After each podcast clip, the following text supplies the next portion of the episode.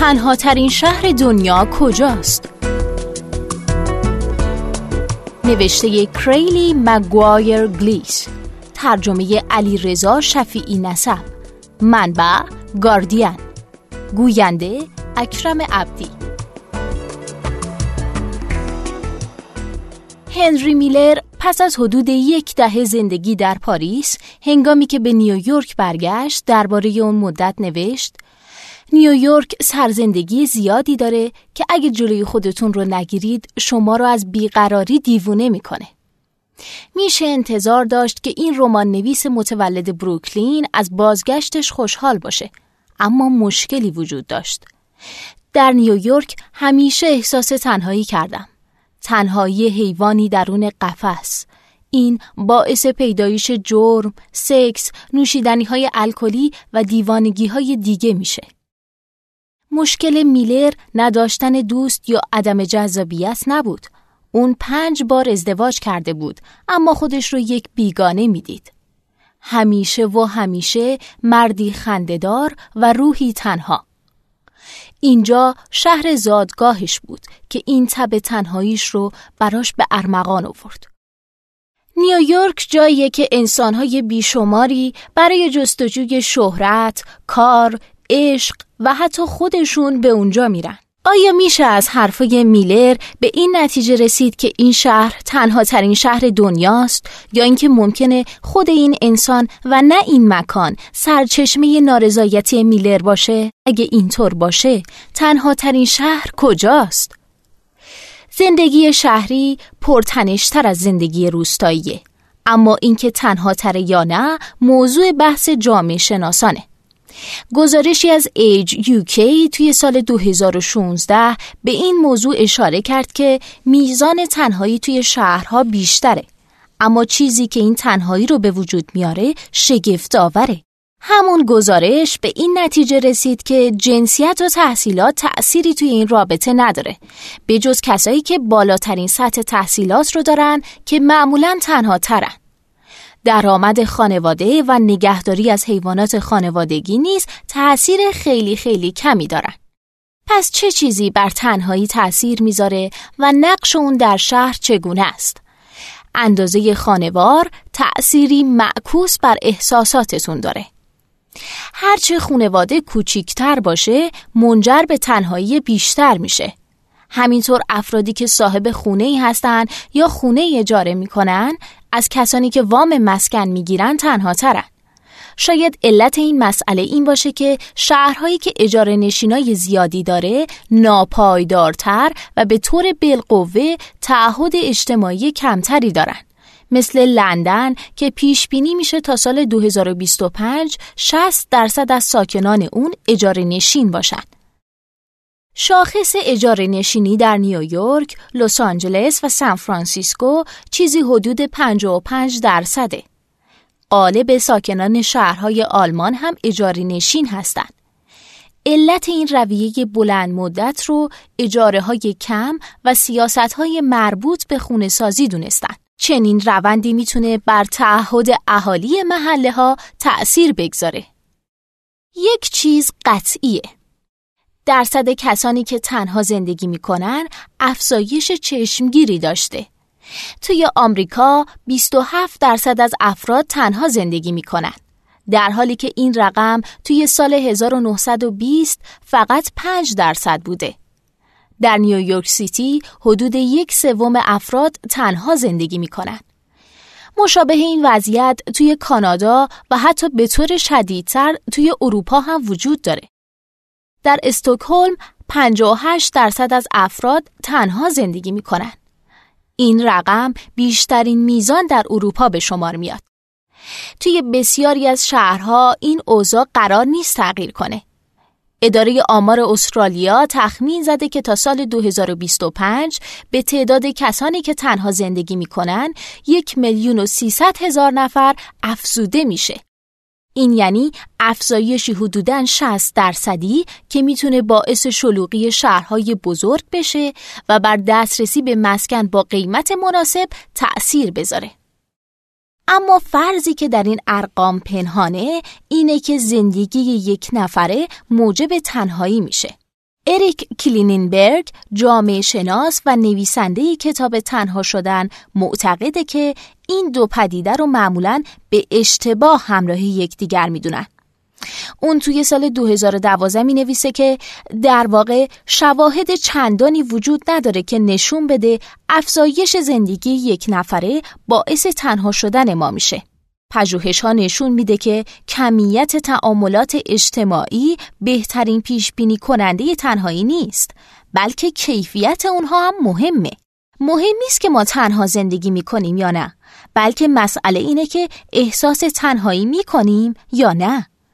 سالخوردگان جمعیتی هستند که بیش از همه اظهار تنهایی می‌کنن در حالی که معمولا تنها زندگی نمی‌کنن در استکهلم 35 درصد افراد بالای 75 سال احساس تنهایی می کنند. در حالی که این رقم در بریستول 10 الی 15 درصده.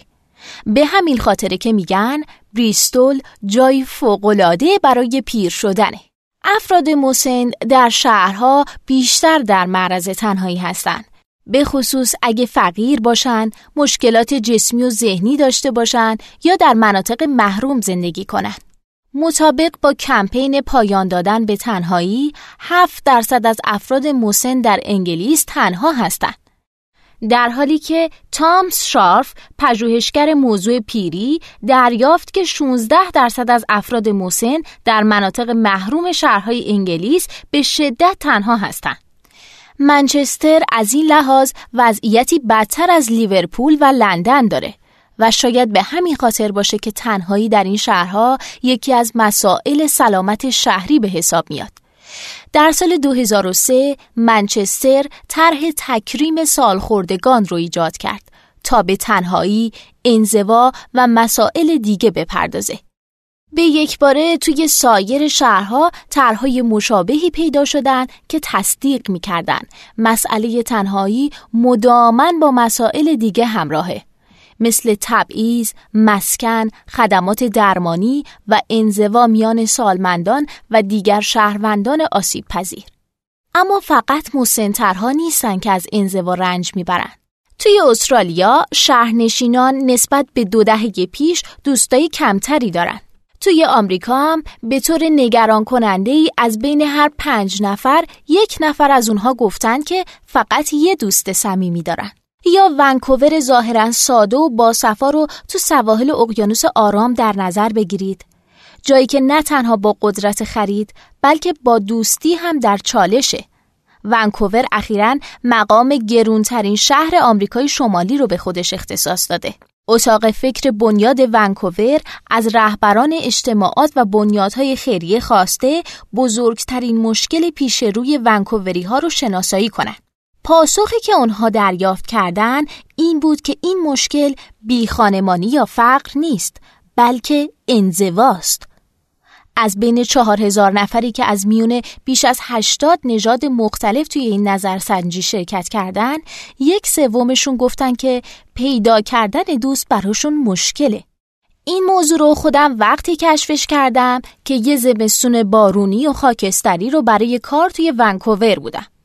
تو اون زمان آخر هفته ها با سگم توی استنلی پارک تنها قدم می زدم یا به تنهایی توی کافه های شلوغ می شستم. توی این شهر جوون و متنوع افراد تازه وارد بیشترین مشکل رو دارن. از بین کسانی که پنج سال یا کمتر توی کانادا بودن تقریبا نصفی از اونها یعنی 42 درصد فقط دو تا دوست صمیمی داشتن.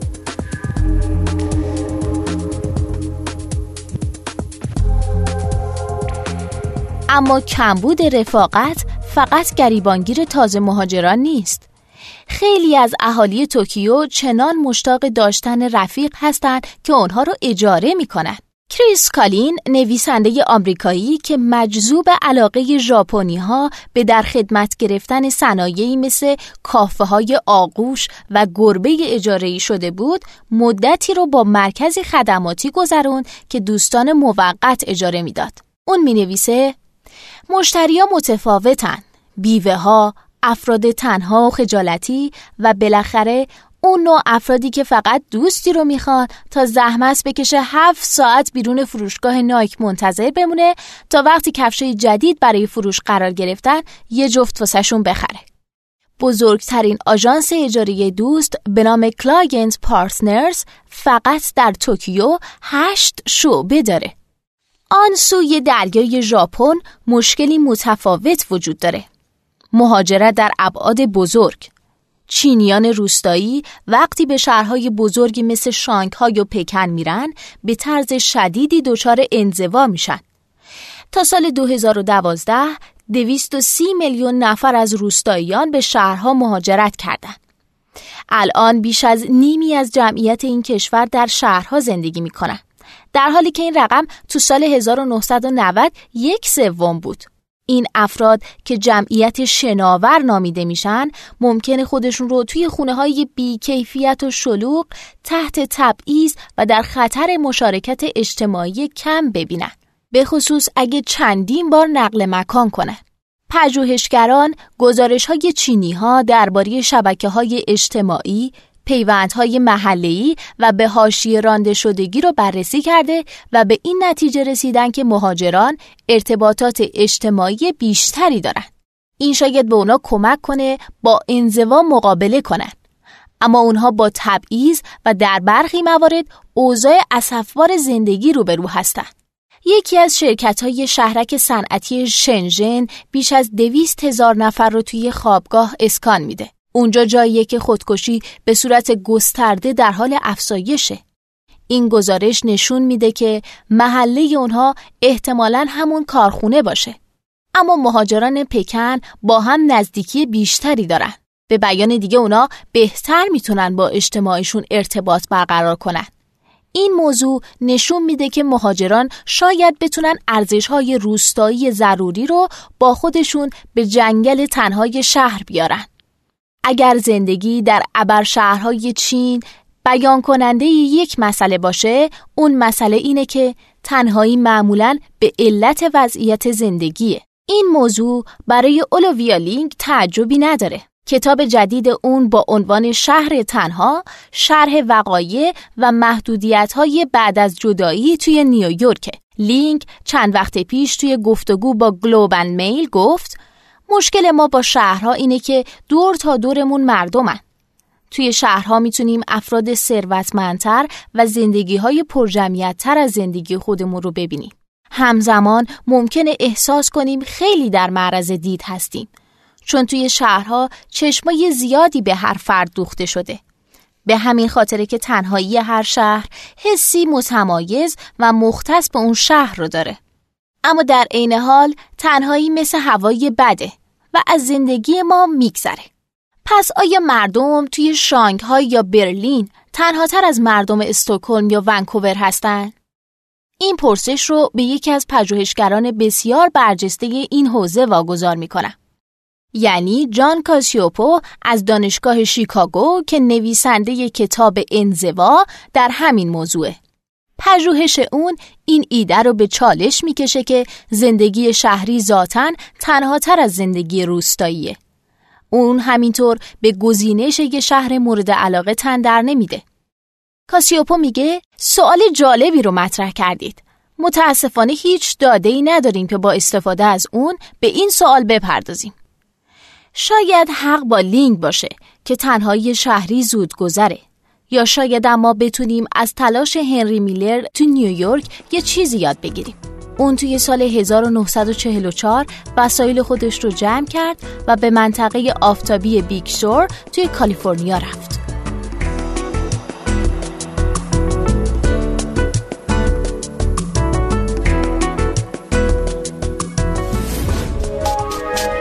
تا حالا به این موضوع فکر کردی که تجربه با دیگران به اشتراک بذاری؟